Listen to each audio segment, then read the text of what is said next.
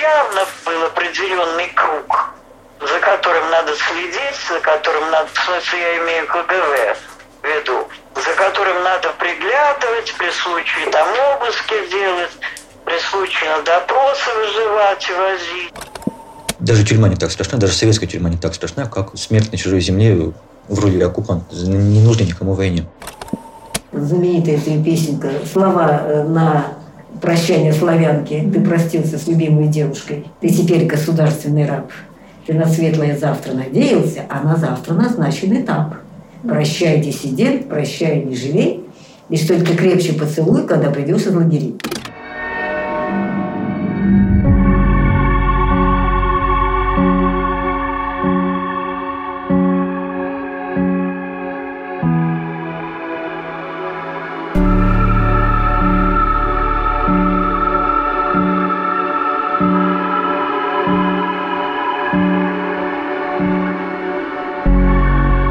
Здравствуйте! Я Анна Марголис, и это «Одиночный протест». В этом подкасте мы обратимся к советскому прошлому, чтобы освежить в памяти истории людей, выступавших против войны. Мы хотели бы разглядеть отдельные выступления, одиночные, неизвестные, маргинальные протесты в абсолютно несвободной стране и понять, в чем их ценность для человека и общества в целом, несмотря на кажущуюся незаметность и слабость. Вы слушаете подкаст «Общество Мемориал».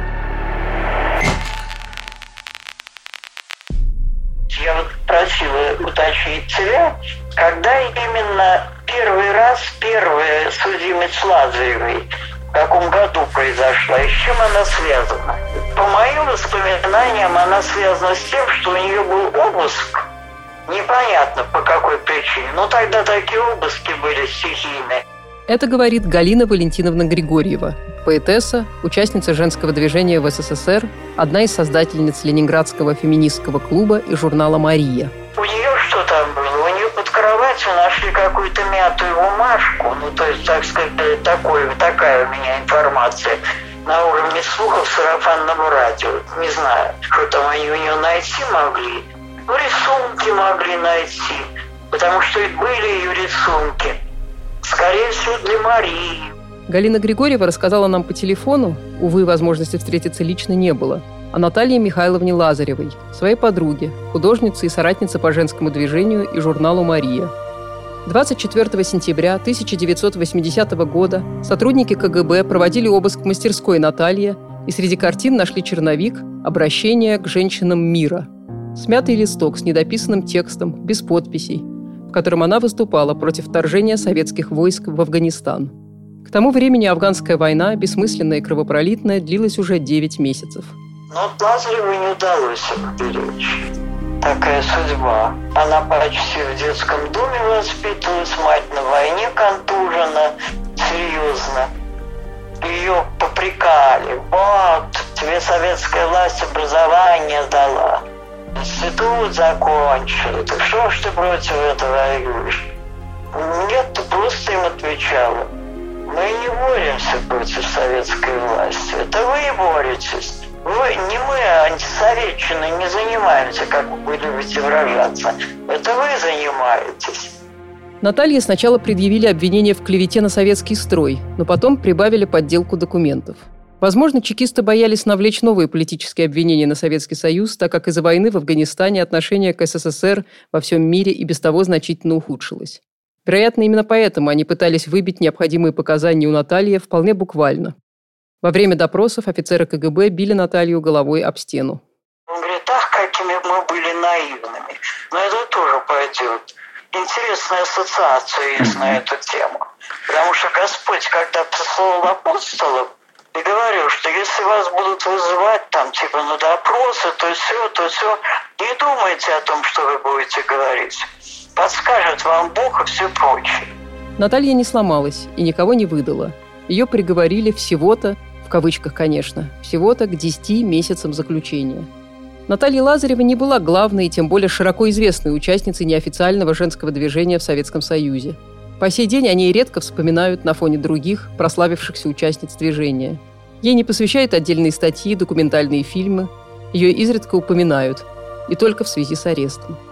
Но волею судьбы, очень несправедливой, как мы увидим, судьбы, Именно ей довелось стать единственной политзаключенной в Советском Союзе, судимой и попавшей в политические лагеря из-за участия в женском движении в СССР. Как мой сын говорит, наивными. Какими вы были наивными?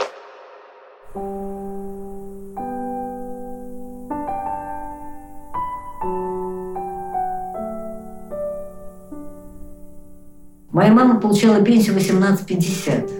Она была мать-одиночка. Герой войны вообще-то так на минуточку. А это говорит сама Наталья Лазарева. Очень редким ее архивным интервью с нами любезно поделилась исследовательница в области феминизма и гендера Анна Сидоревич. И она получила, это я недавно узнала совсем, орден Красной Звезды за спасение венгерских детей. Наташа родилась 14 октября 1948 года в городе Ломоносове Ленинградской области. Она была послевоенным ребенком с непростой судьбой. Отца она никогда не знала и не видела. Ее мать, Елизавета Георгиевна Лазарева, была ветераном войны, но вернулась с фронта тяжело больным человеком. Она получила контузию, она кого-то там накрыла и получила контузию вот, в Будапеште. После чего ее отправили уже на Большую Землю, то есть сюда, в Россию. Вот получала она 5, 18 рублей и 5 рублей на ребенка. Все, что она получала. На это она должна была наверное, вырастить, выкормить, дать образование. Не, мама, мама наоборот у меня была такая, она, она не верующая, она такая, она вообще была инвалид. Ей как бы это не очень важно было. Она была контуженная очень серьезно. И провела большую часть своей жизни, есть такая больница на пряжке для душевнобольных. Вот. Ну, у нее эпилепсия была, во-первых, а во-вторых, голова постоянно разбита. Она мало чего уже понимала последние годы. С ранних лет Наташа росла в детских домах и интернатах и окончила школу рабочей молодежи. Она с любовью вспоминает школьное время и как она посещала театры, выставки, ходила в кино. В те же годы она стала посещать лекции по истории искусства и древней истории в Эрмитаже. Ей нравилось все, что было связано с художественной самодеятельностью, будь то школьный театр или первые неумелые опыты рисования. Но в 16 лет один из ее педагогов, напомним, она воспитывалась государством, направил ее работать на Адмиралтейский завод. На заводе ей пришлось выполнять тяжелые физические работы, из-за чего она на всю жизнь серьезно подорвала здоровье, в том числе ментальное. Обретя самостоятельность, Наташа содержала больную мать. Несмотря на бытовые сложности и наперекор советским педагогам, она все же поступила на дневное отделение Ленинградского института театра, музыки и кинематографии на кафедру театра кукол. В 1975 году, ценой огромных усилий, совмещая работу с учебой и заботой о матери, она смогла окончить институт по специальности художник-скульптор кукольного театра. После института ей довелось немного поработать художником в Ленконцерте, делая эстрадные номера для отдельных артистов, изготовляя кукол и готовя сценические трюки. Но найти постоянную работу Наташе было трудно, поскольку специалистов ее профиля хватало. Какое-то время ей даже пришлось работать истопником в газовой котельне. И чем сложнее ей было найти свое место в официальном мире, то есть стать нормальным советским культурным работником, тем чаще она погружалась в неофициальный мир, так называемой второй культуры.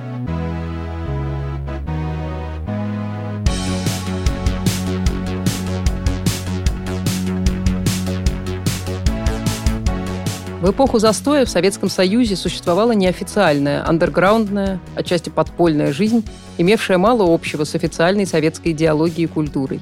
В Москве такая жизнь была свойственна диссидентскому сообществу, правозащитникам и писателям политического толка. В Ленинграде андеграундные ценности формировались прежде всего несогласными с советской властью писателями, поэтами, философами и богословами, издателями литературного и культурологического самиздата – Короче говоря, Москва была столицей протестной политики, а Ленинград – второй культуры. В Москве у всех на устах были Сахаров и Солженицын, в Ленинграде – Бродский и Драгомощенко. Женское движение в Советском Союзе зародилось именно в творческой атмосфере ленинградского андеграунда.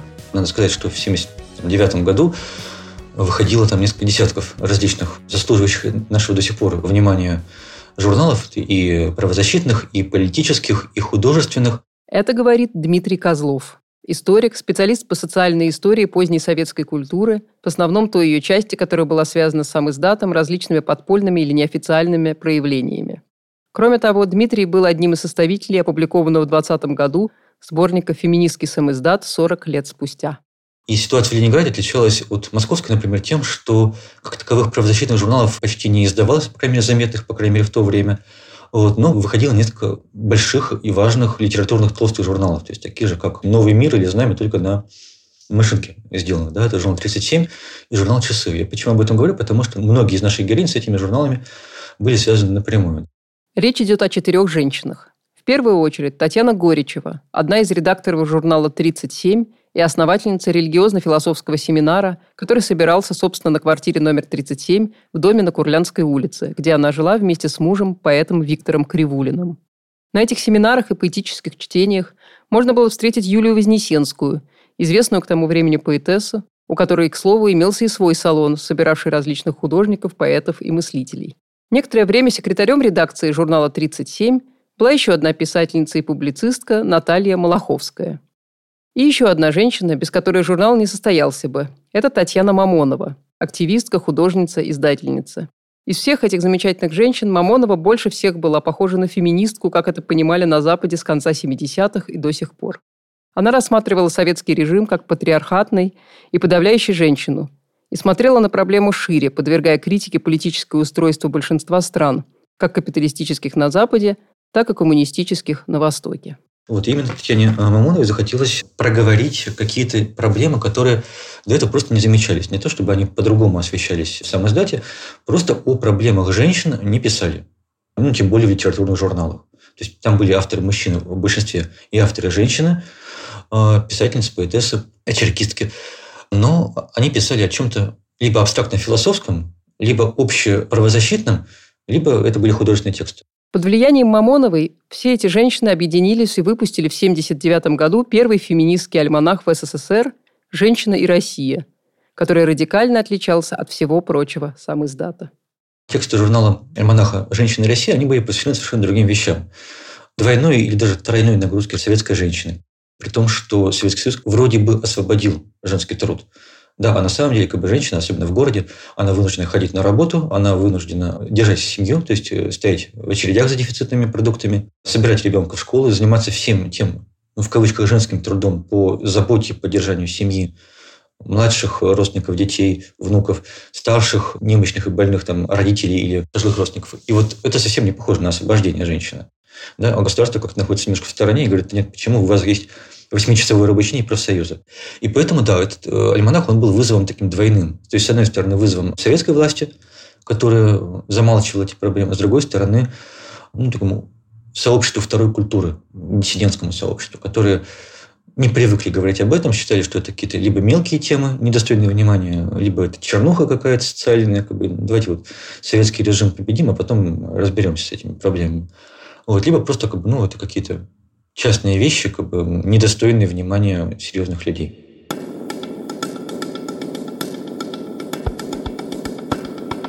Женщины поднимают голову. Женщины хотят обрести собственное самосознание. С этих слов началось возрождение феминизма в СССР. И советской власти это, конечно же, не понравилось. Не дай бог кто-нибудь прочитает, например, про абортарий на Лермонтовском проспекте, который в народе называли мясорубкой из-за жутких условий, в которых женщинам проводили операции. Тот самый официальный советский абортарий с длинными очередями, грубым персоналом, унизительными расспросами и обезболивающими, которые выписывали только по блату. Абортарий, который так пугал женщин, что они калечили себя, прерывая беременность самостоятельно, либо делали операции подпольно, а порой расплачиваясь с врачами-мужчинами своим телом. О том, как обстояли дела с абортами в советской провинции, тюрьмах, концлагерях, и говорить не стоит. И все только потому, что достать противозачаточные было сложно, почти невозможно. Чего уж там, чтобы купить презерватив, женщина должна была идти в регистратуру, оттуда отправиться на поиски кабинета противозачаточных средств, оттуда к участковому врачу, который давал направление на анализы, а затем уже обратно в этот кабинет в строго определенное время, хотя, как часто бывало, он мог оказаться закрытым. Разве могла советская власть допустить распространение такого материала? Допустить, чтобы женщина подняла голову, чтобы она обрела собственное самосознание? Участницы женского движения успели выпустить только один номер альманаха. Все машинописные экземпляры вскоре попали к чекистам. Началось давление на издательниц, в первую очередь на Татьяну Мамонову, самую радикальную из них. Для того, чтобы обезопасить свою коллегу, да, другие участницы издания «Женщины России» э, как бы отошли в сторону, сказали, мы будем издавать другой журнал. Вот, мы назовем его Мария. Там был очень замечательный пассаж в редакционной статье. Если его закроют, то мы назовем его другим женским именем. На самом деле, женщин в нашей стране больше, чем сотрудников КГБ. пересдавать его по другим именем не пришлось. И более того, конечно, это имя было важно и по другой причине. Потому что э, Мария – это имя Богоматери. И это был второй момент, по которому редакция Марии отпочковывалась от э, Татьяны Мамоновой.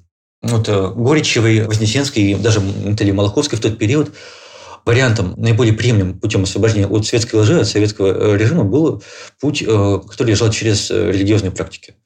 То есть и через церковь, и через жизнь, ну, религиозная община, да, то есть как бы единомышленниц, единомышленников.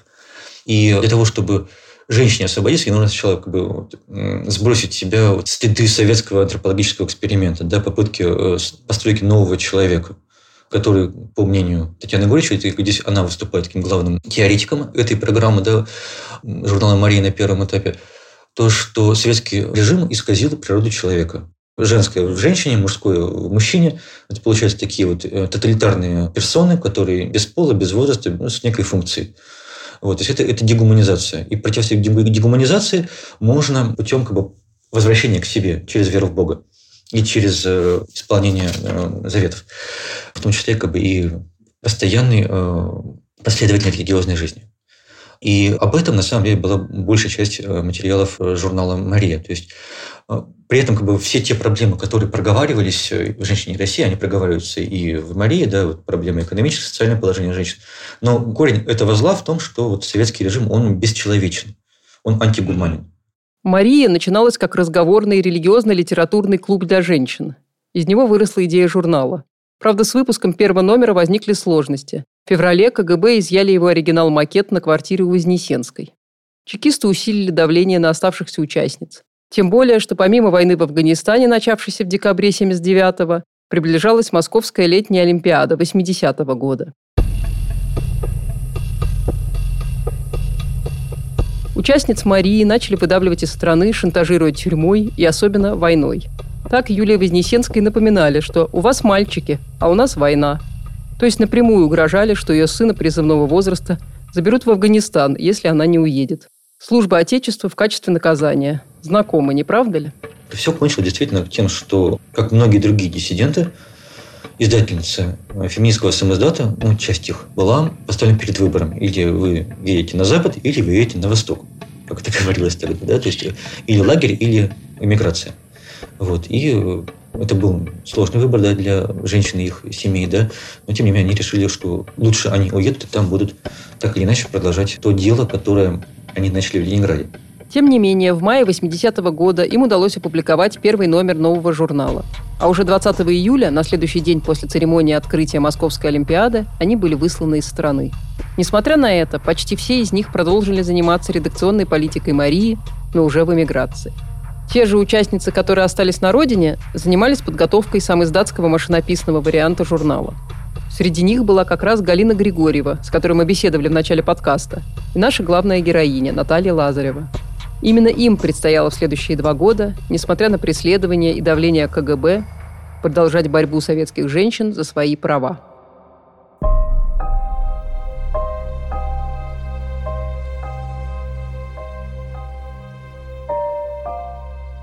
В одном из поздних печатных интервью Наталья Лазарева признавалась, что назвать ее феминисткой очень сложно. Она не собиралась быть ни диссиденткой, ни феминисткой. Она попала в движение совершенно случайно – все началось знакомство с Юлией Вознесенской летом 79 года. Юля рассказала ей о том, что они собираются создать женское движение. И Наталье это показалось интересной идеей. Затем, когда на ее глазах произошел обыск у Вознесенской, когда пришлось укрывать сына Юли, чтобы его не отправили на убой в Афганистан, тогда уже Наталья не могла ничего поделать со своим возмущением.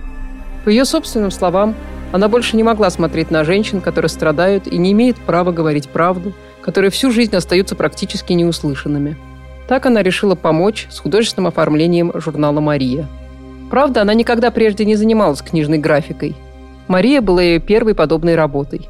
Иногда она работала над журналом у друзей на квартире, иногда у себя в мастерской. Она вспоминала, что первое оформление журнала сделала лежа дома в кровати.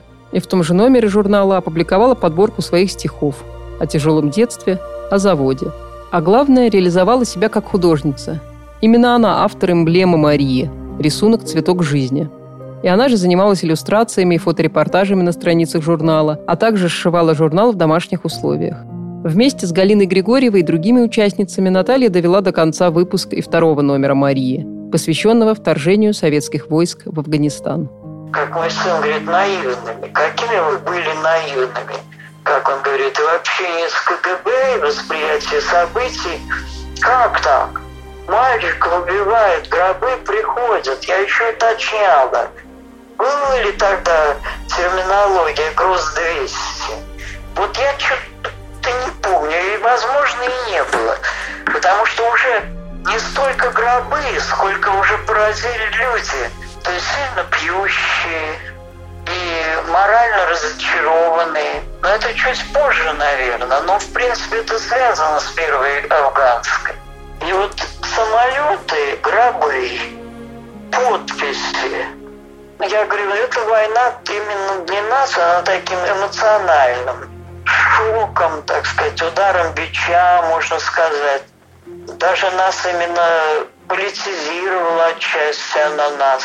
Участницы Марии смогли собрать истории афганских женщин, пострадавших от советской оккупации, интервью советских солдат, рассказывающих об ужасах фронта, а также напечатали несколько антивоенных воззваний советским матерям и женам, к афганским женщинам, к советскому правительству. Вот, но во втором выпуске уже есть блок, который называется «Земля в огне», посвященный войне в Афганистане. И там опубликованы те воззвания женщины, издательницы Марии, к советской власти – упоминается текст, который, к сожалению, неизвестен, мне, по крайней мере, он не был опубликован, а, обращение к матерям как раз. То есть в пересказе он, а, вот я его процитировал, да, о том, что уберегите своих сыновей от войны, потому что это гораздо хуже, чем все, что может быть.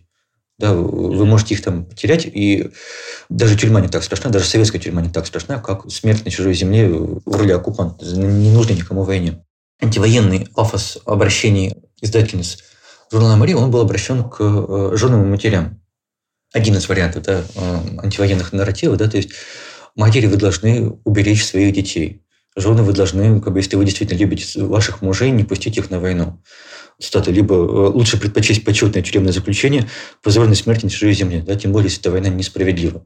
Это война не захватническая, да, но она несправедливо, и советские войска, которые находятся на территории Афганистана, это войска оккупационные. Погибать оккупантам, как бы, это не самая доблестная смерть. И тем более, что сама причина начала этой войны не вполне понятна. Она не проговаривается властями, опять же, власти замалчивают, либо говорят какие-то общие вещи, не похожие на правду. И э, людям, которые участвуют в этой войне, которые погибают на этой войне, тоже не вполне понятно, а за что они погибают. КГБ усилил давление на оставшихся в СССР участниц. Пошли повальные обыски, аресты, допросы. Жили по принципу «придут, не придут». Многим было страшно. Кто-то воспользовался возможностью эмиграции, а кто-то остался, но сохранял бодрость духа. Так Наталья вспоминала, что чекисты очень комично следили за ними. Например, возле их дома могла стоять серая «Волга», из которой выходил шофер и пристально смотрел на нее из-под руки. Она как-то обернулась и не выдержала, захохотала этому чекисту прямо в лицо. Но мы тоже были хитрыми, создать такие ситуации, где просто ну, не ходить на допрос, избегать общения с ними, несмотря на их домогательство, как говорится, причем самыми смешными образами. Вот. Ну, короче, особого страха не было. Но Наталье Лазаревой не повезло, причем очень глупо не повезло. Еще в декабре 1979 года, когда советские войска только вошли в Афганистан, она написала воззвание женщинам мира – котором ругала советскую армию, советскую власть. Но затем, перечитав свой текст, она поняла, что написанное ей не нравится. Скомкала бумажку и оставила в одной из папок. Потом эту папку бросила под кровать и забыла про нее. Но, увы, именно эту папку нашли чекисты во время обыска в сентябре 80-го года. Наталью арестовали. Ее хотели судить за антисоветскую деятельность, но она смогла сама защитить себя в суде. В итоге ей сменили обвинения на клевету на советский строй – и приговорили к 10 месяцам колонии. Приговорили за бумажку, которую никто, кроме нее самой и чекистов, никогда не читал. Напомню, что Наталья не была главной участницей женского движения, как и не входила в редколлегию журнала «Мария». Но она была единственной, кто пострадал за него в полной мере. Единственная, кто получил реальный тюремный срок. Увы, не в последний раз.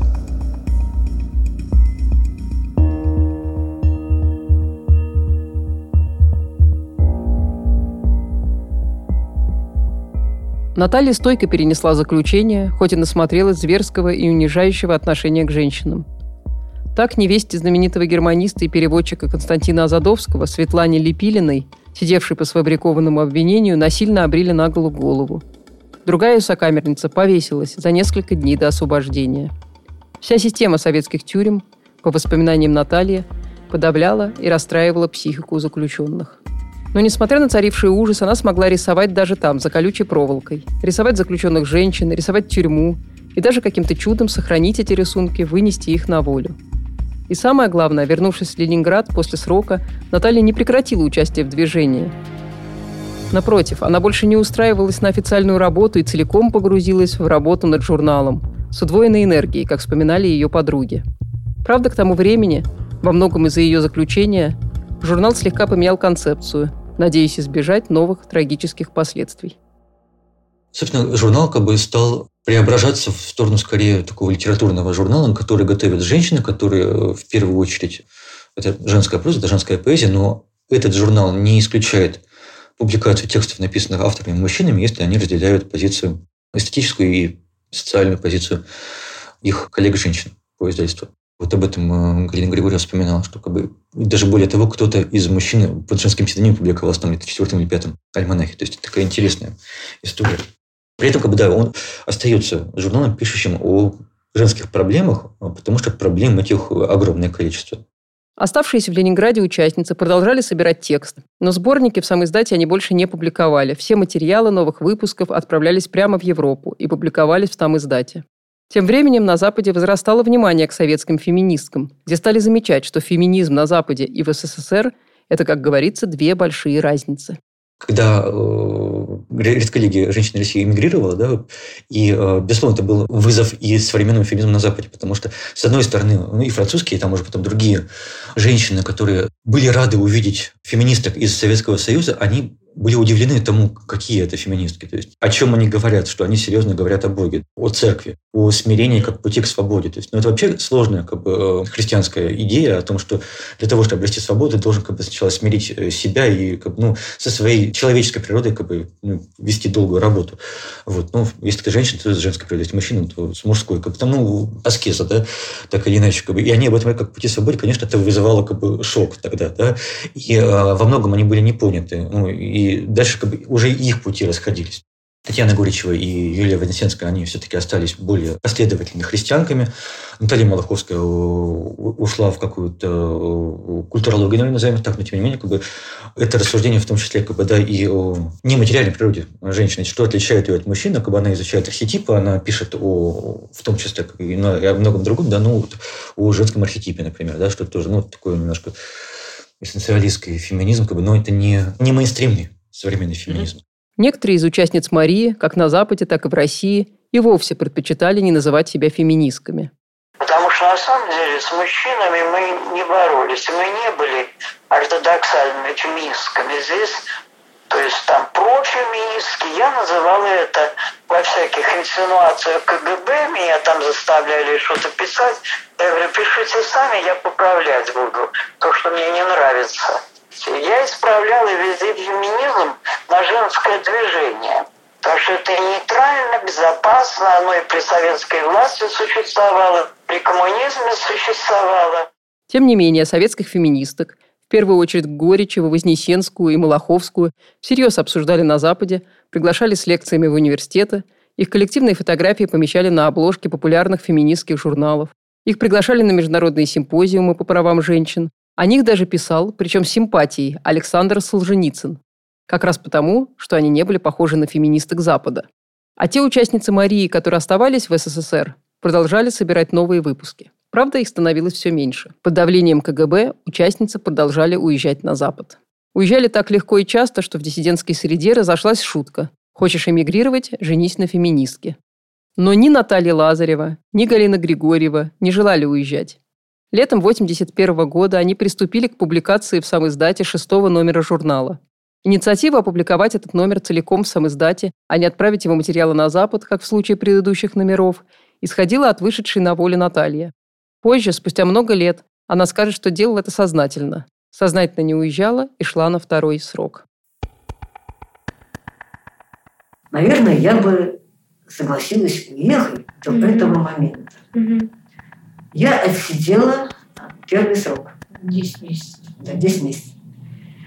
В это время актриса, а ныне и главный художественный руководитель театра Ленсовета Лариса Лупя встречает меня, ну, скажем, недалеко от Марсового поля. И я ей говорю, что вот, я диссидентка, ля-ля-ля. Она говорит, ой, я уважаю тебя. Я имела неосторожность. Как я потом поняла, во-первых, это и глупость, а во-вторых, я не собиралась этого делать. Ну да, наверное, я уеду на Запад.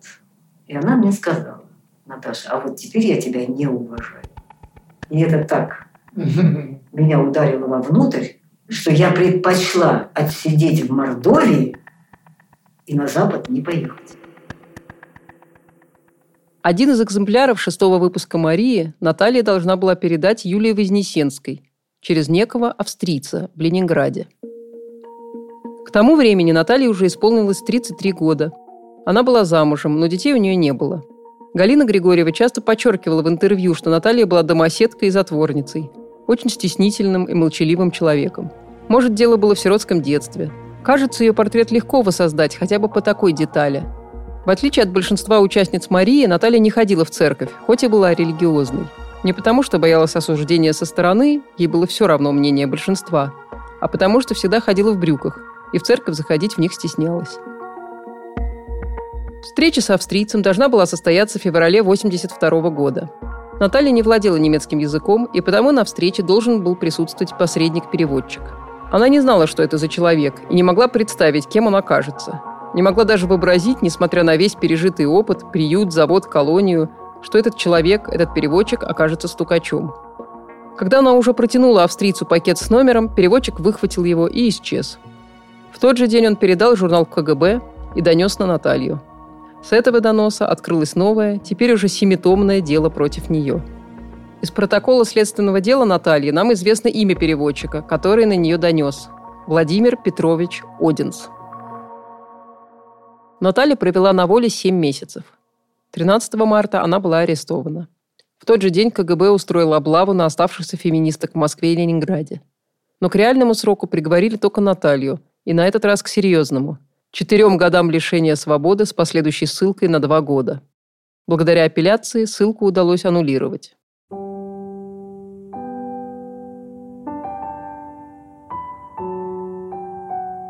Общих женских лагерей в СССР было много, но для политических только один – в Мордовии, куда Наталью этапировали 19 ноября 1983 года. День этапа был, возможно, самым тяжелым для нее.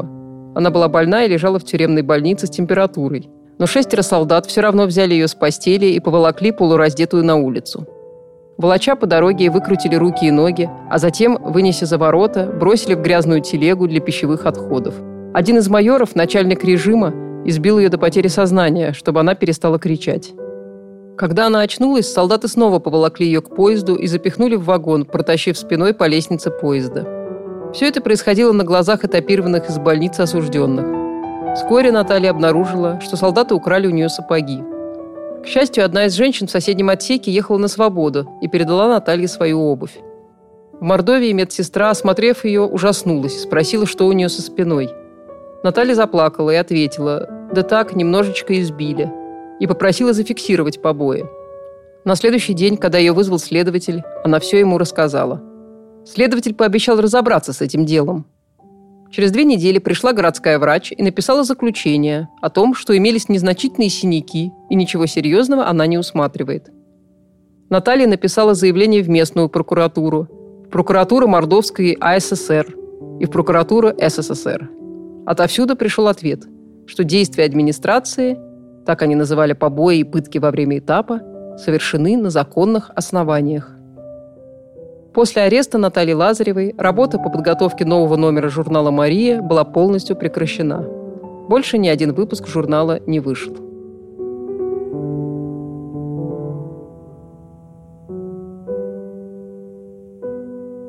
Они даже с Лазаревой ко мне приходили, помню, и мы так душевно поговорили, телефонами обменялись, а сейчас Лазареву не найти. Никому, не знаю. Но я думаю, она жива, надеюсь, она живучая. Она мне ровесница, конечно, она сильно потрепано за тюрьму было. Ей там кованы башмаками прошлись по позвоночнику. И много там всяких. Она, самое главное, моральная подавленность. Наталья смогла сохранить себя, свой человеческий облик, несмотря на жуткие условия, в которых ей пришлось существовать в лагере. В течение четырех лет она работала долгими сменами на швейной фабрике, вязала теплые вещи для подруг, участвовала в голодных протестах, за которые, как из-за невыполнения нормы, ее запирали в холодный карцер в одном нижнем белье. И, как и в первый срок, она вынесла из тюрьмы лагерные рисунки. Рисунки, изображающие женщины, фабричный труд, носки и чулки, тюремных подруг и бастующих ангелов. Кроме рисунков, она сохранила подарки от соузниц. Одним из них был носовой платок с вышитым лягушонком, полученным от ее подруги Ирины Ратушинской, сидевшей за свои религиозные стихи. Лягушонок, как вспоминали ее подруги, это символ Натальи. В книге воспоминаний Ратушинской есть и другая теплая история. Оказывается, она тоже получила на свой день рождения подарок от Натальи – лавровый венок, для которого Наталья месяцами вылавливала из баланды лавровые листочки. Тем не менее, Наталья принципиально не делилась публично воспоминаниями о своей второй отсидке и не любила говорить о том, через что ей пришлось пройти.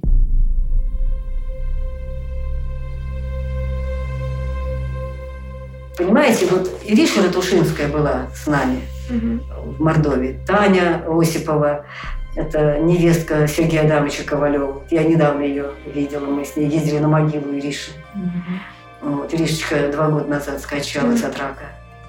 Ну, что могу сказать? Иришка написала книгу. Вы можете ее почитать. Да, Серый-цвет надежды. Угу. Там все написано. Вот. Но я считаю, Ириша что-то писала хорошо, правильно, а что-то, наверное, надо было бы и скрыть. Почему? Ну, во-первых, э, дать шанс другим людям воспользоваться секретами передачи информации. Я с этим умру и никому не скажу. Никогда. Никогда.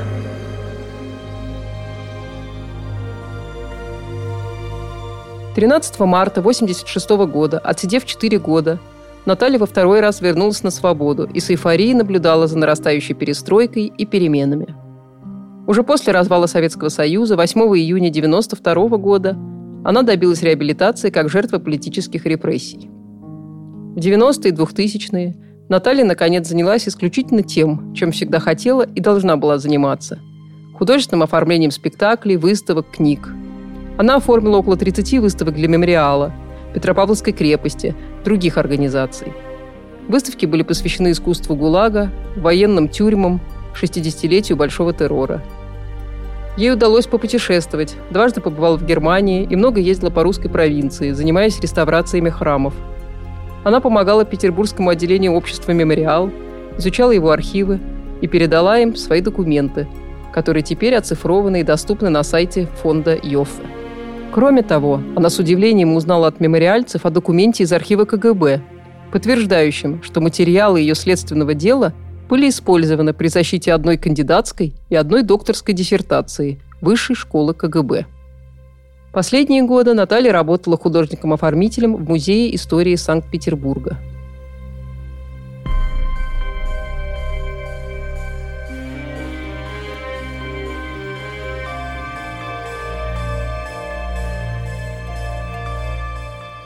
Конечно, мы могли подробнее рассказать о других, более заметных участницах женского движения в Советском Союзе, но именно судьба Натальи Михайловны Лазаревой была наиболее тяжелой и незавидной.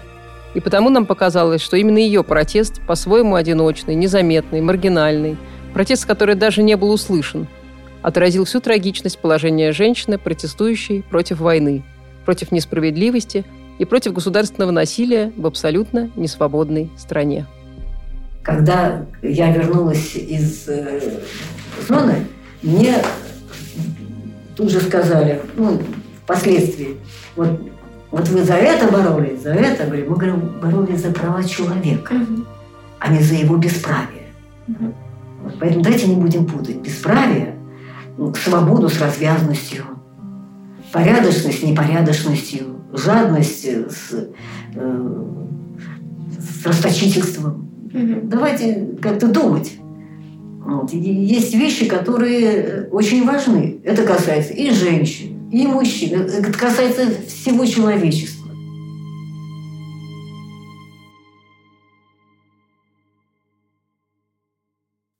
Этот выпуск был основан на материалах архива фонда Йоффе, информации из литературных антологий, энциклопедий, посвященных советскому самиздату, устных интервью с Дмитрием Козловым и Галиной Григорьевой, а также архивного интервью Натальи Лазаревой и консультаций Анны Сидоревич. Мы приносим извинения, если допустили неточности в фактическом изложении биографии участниц женского движения. Нами двигало исключительно желание рассказать об их непростой судьбе и смелых поступках. Мы будем благодарны всем конструктивным комментариям и уточнениям наших слушателей.